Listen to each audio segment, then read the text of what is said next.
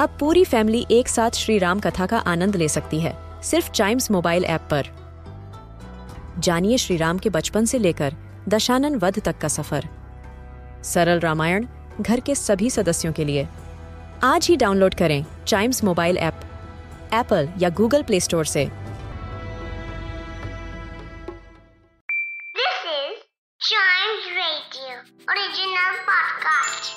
Five oceans, seven continents, and so many countries. In this geography podcast, we explore the world with our little explorers. Talk about the countries, their flags, and lots more. The country that we are talking about today does not have a language of its own. It's a European country famous for its chocolates, waffles, music, parades, fun and flooring. We are talking about Belgium, this European country also known as Kingdom of Belgium. So the languages spoken there are French, German and Dutch. But there is no native Belgian language in this country.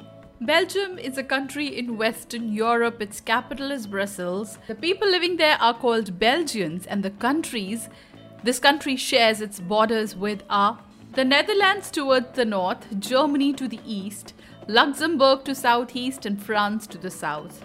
And Belgium also has about sixty kilometers of shoreline on the North Sea. Belgium is a land of inventions, and things like French fries, the saxophone, plastic ice skates, asphalt, electric tram, synthetic rubber, and our favorite World Wide Web were invented here.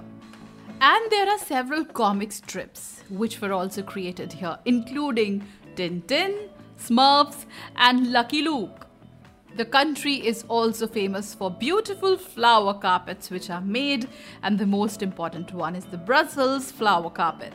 This country also has world's smallest city called Dubai, where only five hundred people live. And Santa Claus doesn't come to Belgium, Saint Nicholas does. And then we look at the flag of the country. Belgium's flag is a vertical tricolor with first towards the hoist side black in color, followed by a yellow stripe and then the red stripe towards the fly side. That's the flag of Belgium for us. To know about other countries, their flags and interesting things about them, listen to more episodes of this podcast, which is The Little Explorers.